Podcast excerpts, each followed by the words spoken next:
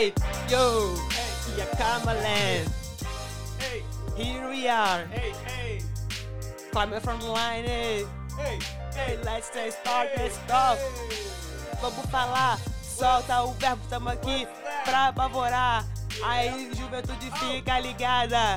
Lorena chegou aqui na parada. Vamos falar climate change, climate mitigation. O que você pode fazer pra melhorar a sua vida e de todo mundo que perto aí. Good morning, afternoon, evening, wherever you may be. My name is Alfredo, and you're now tuned in to the Climate Frontline podcast. In this show, we engage with community leaders, movement builders. We engage with folks who are in different industries, leading different industries, as well as artists. And we have conversations that change the climate narrative by focusing on those communities closer that are, that are closer to the climate front line. And our community, the community we're cultivating here, does this one conversation at a time. So today I am excited to bring you someone who holds a special place in my heart, and I'm excited for you to meet her, uh, Anita Yap. Thank you, Anita, for being in the show. Hi, Alfredo. Thanks for having me. Yeah, and thank you for welcoming me into your house in this series of episodes I'm doing touring the Pacific Northwest. I'm just happy to have the opportunity to capture some of the conversations that we've been having through through this show today.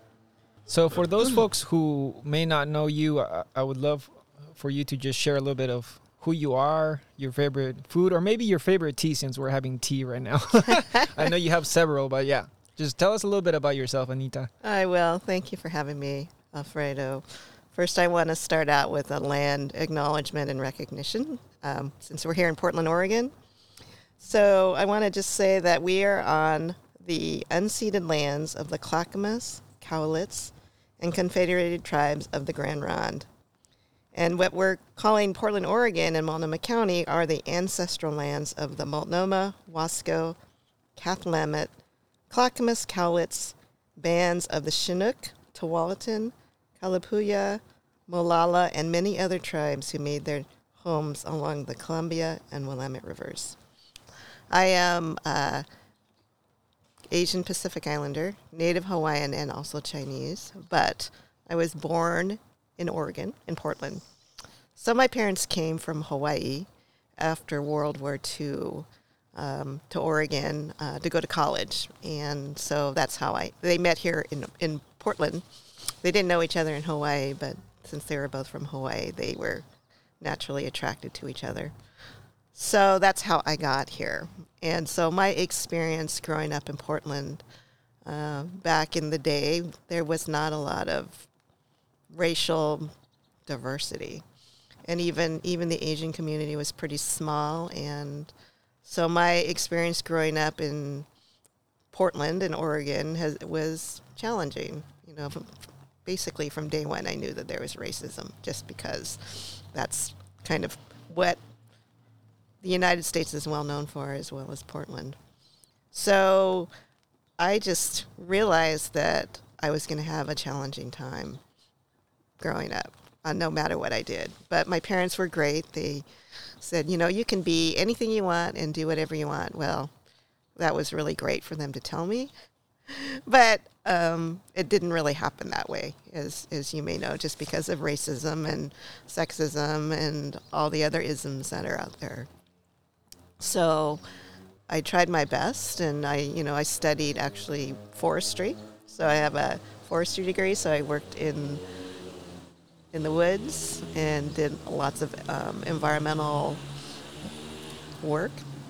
And then I got my degree in urban planning, but I studied environmental policy as well. Just because growing up here in Oregon, because of my family being from Hawaii, the natural world is really important. And so, food production, my mother was um, one of the earliest gleaners back in the 60s with some of the farms around here. And growing up in Hawaii during the Depression and the war, she was food insecure. So, she really made sure that she knew where the food was growing and where to get it and how to preserve it and to make sure we were fed well. Uh, so, with that kind of context growing up, it really shaped my, um, you know, view of the world. Um, and also, you know, what's going on now in Hawaii, um, especially with climate, is it's pretty dire in a lot of the Pacific Islands as well. You know, climate change with rising sea levels and storm surge. So, a lot of my family and community over there are, are really struggling as well. And just the resource extraction from corporations there on geothermal and all other sorts of things has really devastated the economy of the community. You know, that money does not stay there. So that's kind of the community context from a Pacific Ring experience that I bring. But growing up here in Portland and in Oregon, um, I actually moved away from Portland right after high school, went to college. And then I moved back here about 15 years ago just because of the racial diversity. Having lived elsewhere in Oregon, I just really needed the community context and support. So I really moved where I am now, which is, as you mentioned, close to 82nd. Um, and it's called the Jade District. Uh, and that's actually something that was coined by the um, Portland Development Commission, PDC. They call themselves Prosper Portland now. But it's the history of Prosper Portland, as you're probably familiar as urban renewal districts, um, have a really, don't have a really good story with communities of color, in particular the black community. So it's kind of a double edged sword, having kind of a designation with some financial and uh, you know recognition by an organization that has not treated many communities of color, in particular the black community, well. So we really talked about it when I was on the Apano board. If how do we how do we deal with this? How do we hold ourselves accountable to other community members getting this money from the government, even though PDC Prosper Portland is our money. You know, it's our tax money, so it's not like us and them, but it's controlled by um, people in the government who don't look like us. And for the audience who may not know what Apano means, could you just break that down? Oh yeah, us? sorry. Apano is the Asian Pacific American Network of Oregon. So it's a advocacy organization, um, 501c3. They just started a 501c4, but a lot of it was for advocate advocating for Asian and Pacific Islander communities um, around the state. And so this was a great opportunity, especially the Jade District, to look at more place based community organizing. Because in the past, we've done a lot of work um, with legislative issues and um, organizing to, for people to, you know, testify, um, other sorts of things like that. So because I have a know, environmental and uh, urban planning background, this was perfect for me. So I jumped right in as the board and um, as the board liaison to the Jade District, and it was a, it's been a really great opportunity. We did a community vision in five different languages, which was really cool. We've done a number of work. Um, one of them that was really kind of exciting was we received a EPA contract through the Multicultural Collaborative. That's a consulting firm that I own to do a three day design charrette, and, um, and it was through the EPA Sustainable Communities program. So it's called Greening America Cities, so all about climate change and, and green greening communities. So I brought together a group of designers and other folks, and we held another workshop in three languages. And our architects and designers, um, actually four languages, Cantonese, Mandarin, and Vietnamese, and our architects got to speak to yeah. their community, which they'd never had really had been able to do before. Right. I'm curious to know though. It, it was not always called the Jade District, and what was it? What is it? What was it referred to before? What was it called? Or? Well, I think it was called. Well, it was close to what they called Felony Flats. It was also called like you know, 82nd was where all the uh, prostitutes, sex workers were. So it was known as a place where people really didn't want to be. Yeah. So, and interestingly too is Portland had a really lively Chinatown downtown. It used to be J- Japantown as well. Um, over on the, um, I guess that's on the south end of Portland downtown. And a lot of folks got displaced there. And just as, you know, gentrification happens in communities and uh, a lot of the Asian communities in particular moved out this way. So it's about five miles from downtown. Probably because nobody wanted to be out here. As I mentioned, it was, you know, nicknamed Felony Flats, and there's a lot of issues with prostitution, and it's a big four lane highway that the city doesn't own, so people drive really fast. There's been lots of fatalities. We, we looked at it, there's huge heat island effects, so a lot of health Lots of issues. issues. Yeah, a Lots lot of of issues. So you already started to speak about language, which is a big emphasis in this show. Yeah, I, I, I when I asked the question about the Jade District, I just kind of posed it as a means of starting this dialogue with you because it's it's important to like like we we we, began this conversation right, acknowledging some of the native peoples' lands who lived here. Then at some point, this pavement showed up 82nd, and then another a different point it's now called Jade District. In the future, perhaps it will be called something else. So, you are someone who has now experienced, ha- has led a lot of engagement work with the community on topics of both the urban setting as well as sustainability or or how we relate to land more specifically, right? So I'm curious to know how is it that you experience language and what are the things that that you keep in mind as you try to bring your community along as well as bring commu- bring other folks who are important stakeholders in, in these conversations.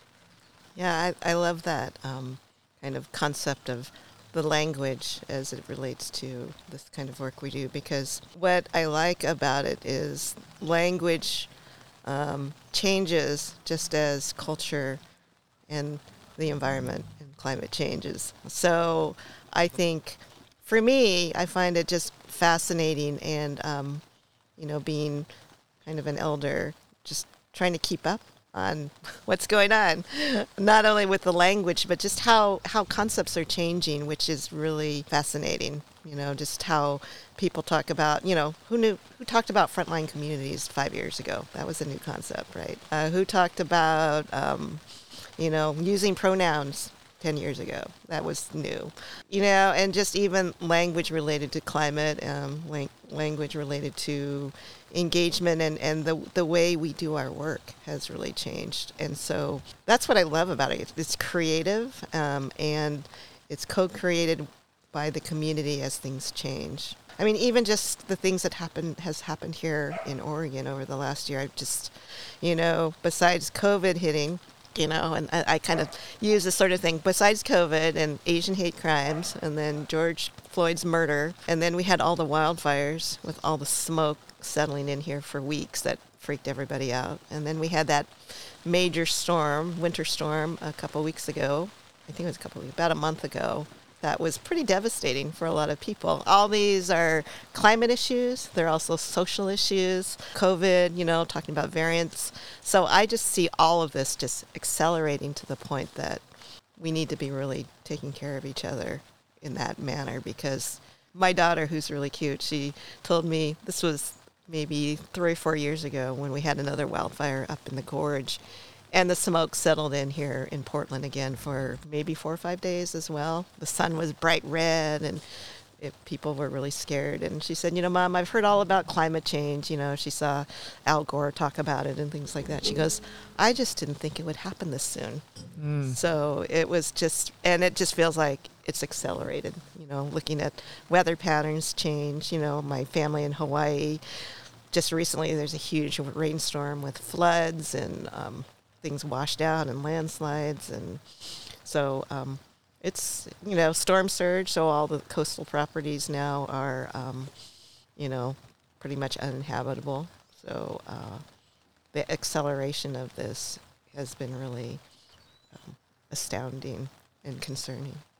Yeah. Folks who have come into the show will say we need a all hands on deck approach, right? Everybody needs to be engaged in this in some way, shape, or form. And I think we only are able to do that effectively if we allow each community to do their own organizing, to do their own learning.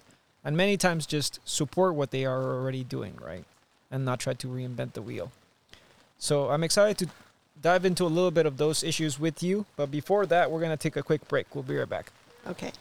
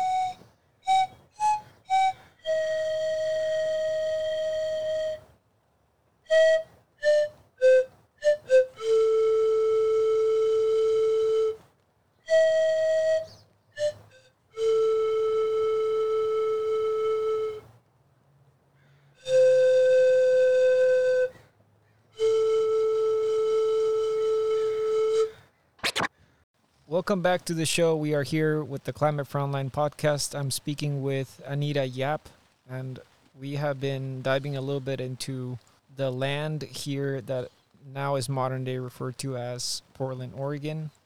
Some of the stories that took place leading up to 82nd slash now the Jade District. And I'm excited to continue this conversation with you, Anita. Thank you again for, for being in the show. And the question that comes to mind right now is we're on the Climate Frontline podcast. How would you define the Climate Frontline?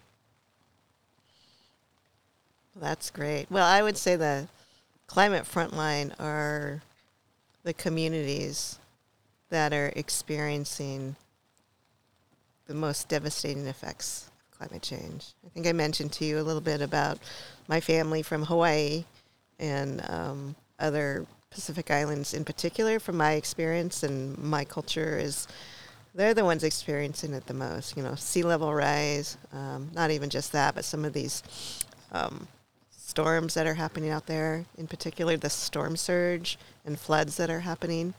Um, so we've been talking about this for the last maybe 10 years. Um, and I think organizing and it's not only just the climate piece, but it's also the health issues, public health, mental health as well, which it's all related. So um, I think thinking about that as far as the, the communities that are experiencing the most devastating effects, just even like here in Oregon, the most recent wildfires, which were pretty amazing on for Oregon to see wildfires like that. I, you probably know I used to be a, a wildland firefighter in my past life, and I was a forester. And we never saw fires like this. This was a fire that went up and down the whole Cascade Range in so many different places. But really, the people who experienced the worst effects were the people, um, you know, a lot of the farm workers. I think there's a, a big um, Latinx community down in Southern Oregon who, you know, some of them lived in some of those mobile homes that burned up and were people whose jobs depended on this um, that have been just devastated. And so those kind of those kind of communities I see as the frontline communities that are affected the most. And from my perspective, have the least amount of influence and opportunity to um, help with change. However, there's some really great organizing uh, locally that is going on with that. So I'm excited to see. I'm working with Unite Oregon, and we just um, received a, a, a, contract with Oregon um, Department of Environmental Quality to engage communities around um, climate change and greenhouse gas emissions and do some trainings to help them understand you know, this sounds just really boring, but to help them understand how the state legislature does administrative rulemaking so that they can come and testify at rulemaking committees and help influence that. I mean, this is huge because the state, I've never seen the state do something like this. And so um, I'm excited to be working with Unite Oregon, who has field offices in several counties um, in rural Oregon as well, and that are doing organizing around um, climate justice. Hmm. Yeah, I- interesting. And I think for me, where my mind goes is for a lot of these communities, the folks that we've described as, as the climate frontline, and I agree with a lot of what you said. I, I think these people also have a, a lot of knowledge and history with them, right? They're rich in many different ways, and I don't think they are just quote unquote low income people and quote unquote vulnerable communities. There's truth to that, but I also think that they are well positioned to take on some of these issues, and I hope that by this initiative that you are part of, some of that can can um, transform the systems, right? So that those folks at the front line are able to to be part of that change and, and, and transform our economies really, right?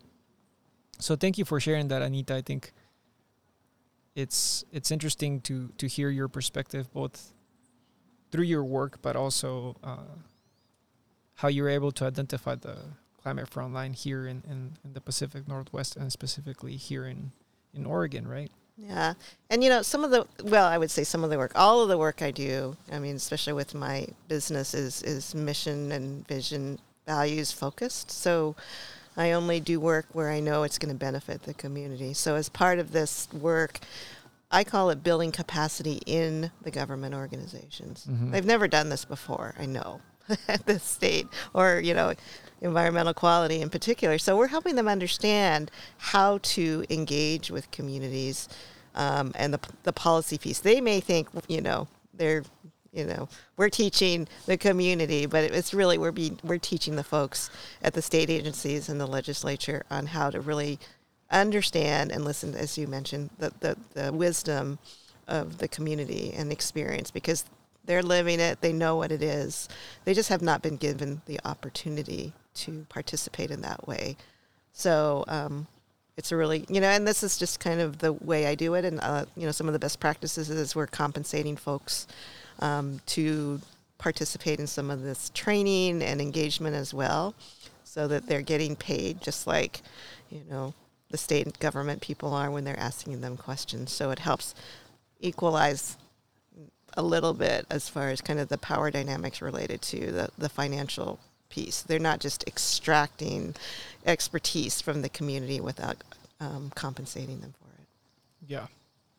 So tell me, you mentioned capacity building, and I think it's important to to to do that work so that more access is created, more conversations take place, and more communities participate in these processes. Right. My question that's next, I think, deals a little more of what happens within community aside the capacity building of, other entities. So within a community, what do you think is the one thing that's most overshadowed in allowing them to build their own systems, build their own behaviors to head towards resiliency? I'm not necessarily, and, and I'm being very key with resiliency here because I'm not saying green the community or make them more sustainable, right? it's it's two different things, and I'm using resiliency as means of, hey, they can feed themselves, they can uh, pol- police quote unquote themselves, or they can take care of themselves, right? They can take care of their elders, they can take care of their youth, they can take care of nourishing back the land, the air quality, the transportation, the mental health. What is the one thing that you would say you really need to be mindful of in order to collaborate with these communities? Just one thing? Just one thing. oh my gosh. Well, I am going to start um, from the point is community is not a monolith. And so from my experience, I don't know what monolith is. I Yeah, really don't. Well, it's just like not all Asians are the same. Where you know the Asian Pacific Islander, you know, Okay. there's like 107 languages just in Oregon in the Asian Pacific Islander communities. So we all have different ideas on, you know, what we should be doing, different culture, different language, different religion, different politics. Okay. So what I mean by that is that um, some communities are better have have had a head start on um, engaging with kind of government organizations to kind of get the resources, um, as as you've probably seen in Portland, and so that's great. But actually, as time has gone by, these community organizations have become gatekeepers. So there's a lot of other folks, maybe less represented, um, especially from a racial or ethnic standpoint, in the community that probably should be getting more resources, but they're not. So there's a lot of infighting among folks and a lot of competition, and it's set up that way. Um, somebody said once, you know, we're here fighting over the scraps while everybody else is at the buffet line. You know, Yeah. so really that it's kind that that is the one thing I think that is um, I want people to know is like, oh yeah, now we've got you know an Asian community organization, we have a you know Latino organization, a Black organization, so you know we've got it. It's like no, and it just like you said, how communities evolve as well. Um, so so does kind of community organizations and who they represent. So um, I think that's I I want the work that I do. I am often cautioning folks to say, why don't you bring in other people that have not participated than the ones you've been working with for the last five years. This is great, but they've got the capacity. They've hired staff to be political advocates, and you know, which is great, but they're not speaking for everybody. Yeah. So I'm always advocating for people that t- to continue to come and not have the same people, but you you've seen this that it's kind of the same people representing the same organizations and I have to admit I've been tapped a lot and I'm saying I'm not the only Asian Pacific Islander in East Portland. There's a bunch, but they don't know anybody. And so I said, I know 20 people that you can bring in. And so Yeah. I see that as my my job and my mission. And I'm also as kind of a one that wants to build. I mean, it's not build capacity, but it's more of um, I'm a mom, so I, I really want to see the younger generation uh, take over. And I'll have to say, from my perspective, people my age need to step step aside or step back and let younger folks lead because they haven't done a good job up until this point. so that's I re- I like to be behind folks and and bring in young younger people to work with and have them lead. It's just my um, one of my big values. Yeah, I like what you're sharing, and it's what what comes up for me is also that you and I are able to navigate those places, right? And so it's easier for said organization to reach out to us and say, "Hey," because we understand what they're looking for, and so we can engage with them. And even though it may not be paid and it may not be something that is in in, in an agreement, we then do more work by bringing our community members along, right? And to me, it's like some of those community members who are not participating are already doing that work. They're just not calling it whatever they want to call it, and it's just the way they live as immigrants, as people of color, as many other diversity of, of lives that come together. So I really appreciate that from from you, Anita, and and so I think that begs the question, right? So you mentioned there's community organizations that do their best to represent some of the needs and, and self motivations of of diverse communities across Portland, Oregon as well. And they could always do a better job, right? So for a youth who may be listening to this right now, right now we're in COVID time. So in many ways, community has been fractured, right? You don't have an, uh, community meetings as much. Now they're all Zoom calls. And we all know we get bored of that. And I'm sure someone's listening to this right now, walking their dog, thinking, like, yeah, I have a Zoom call coming up next. Great.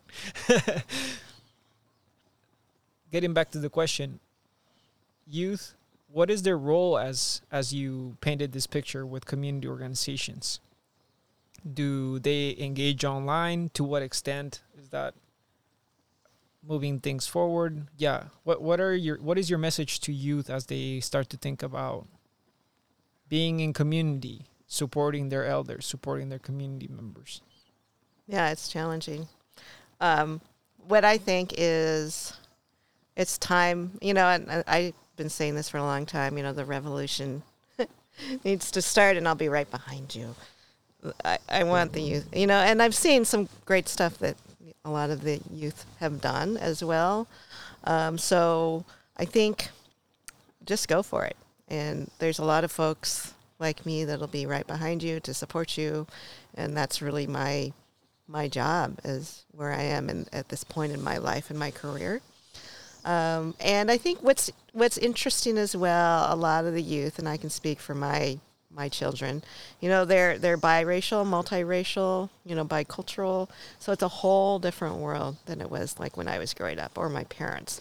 So what does that look like? You know, from a you know community development standpoint to an engagement standpoint to what what keeps people together to help make a movement.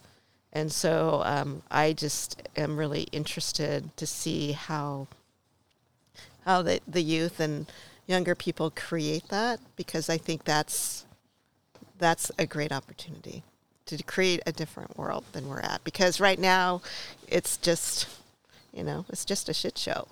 just to say, it's just you know who knows next what's going to come next. You know, we've had the fires, we've had storms, we've got you know I am getting prepared for the uh, Cascadia. You know, it's the one thing that hasn't happened yet, and you know they've been talking about this for a really long time. So it's you know, bring it on. It's it's likely going to happen soon. So Yeah. And for those folks that may not know the, the Cascadia, I think what you're referring to is the earthquake. mhm, Correct. Yeah, Yeah, and that's another way in which energies of of Earth manifests itself.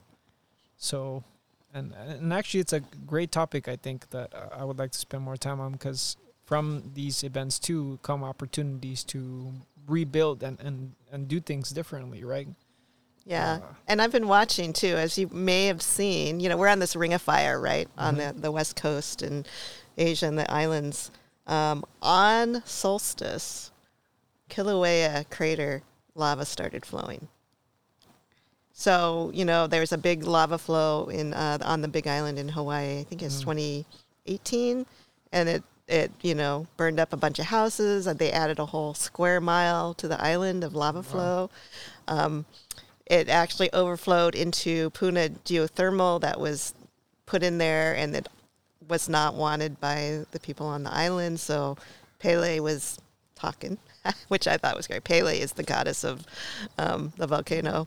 okay. Uh, and so, uh, so anyway, it stopped maybe 2019, and um, on solstice of last year, the lava in the Kilauea crater by volcano, that volcano has started flowing again, Hmm. which was kind of an interesting um, timing. And um, so, since we're on this ring of fire, and you know we're here in the Cascadia subduction zone, you know I've been watching, you know, number of ear- um, earthquakes that have been happening out in the ocean, and it's pretty active. So, um, and they've been talking about this for years that we're in for probably a pretty big um, earthquake, and how are we going to prepare for that? And I think that will be another, I would say, opportunity and challenge on how are we going to support each other in community. You know, because it's going to probably, of course, impact the frontline communities Right. the most That's what I was gonna say too. right? yeah. And all the people with a lot of the resources, are they going to be open and willing to like come together? Because the government is not, there's not going to be enough time or resources for government and other organizations. We're going to have to rely on each other. Mhm. So I think that's another thing to be thinking about is who is your, you know, who is your mutual aid? How, what do you, how are you prepared? You know, do you trust? And you know, this is a hard time to be trusting. You know, we talk about the Asian hate crimes, and and I was telling you earlier that every this is I've had this happen my whole life. You know, World War II, people hated the Japanese. They thought I was Japanese. You know, Korean War, they thought I was Korean, so they hated the Koreans. Vietnam, they hated the Vietnamese, so they hated, you know. So uh, even though I'm, I'm not Japanese, Korean, or Vietnamese, uh, you know, Asian is the thing in the U.S. and even now more Asian hate crimes of elders. So um, it's great that's getting some press, and it's been going on for a really, really long time. Yeah. Well, I hope there's an opportunity in the future to maybe bring you on the show again and, and talk more about that. Clearly, it's this is just the beginning of a conversation, and thank you so much, Anita, for being on the show. And I would encourage youth who may be listening to this podcast and you're maybe considering getting into the environmental field, if it's okay with you, Anita, to reach out to you if if ever needs a, a time to discuss these things with you, because I know you are you have this you're able to really sense what's going on with communities and, and really feel out how they're feeling and how they're experiencing other partners that may be uh, coming in or even being within different cultures in, in the work setting. So thank you so much for being in the show. I definitely will. And just so you know, too, besides my multicultural collaborative, I also have a side business, and this is my passion project, is I actually do job coaching um, and mentoring for young um, Black, Indigenous, and uh, women of color. I also work with men of color as go. well. But uh, it's it's my commitment as m- my value of, you know, at least having some hope for the future. So. Okay, so now that you have the plug, tell me w- where can folks reach out to you at, and, what's the best way to get? So I have a website. It's AYAP and Associates, and that's my um, coaching. Uh, and my other business of the Multicultural Collaborative is actually doing a lot of the policy and um, engagement. And I also have a website on multiculturalcollaborative.com. Okay, All right. you have heard from Anita. Yeah, thank you so much for being the show, Anita. Thank you, Alfredo. It was wonderful to speak with you today. Okay.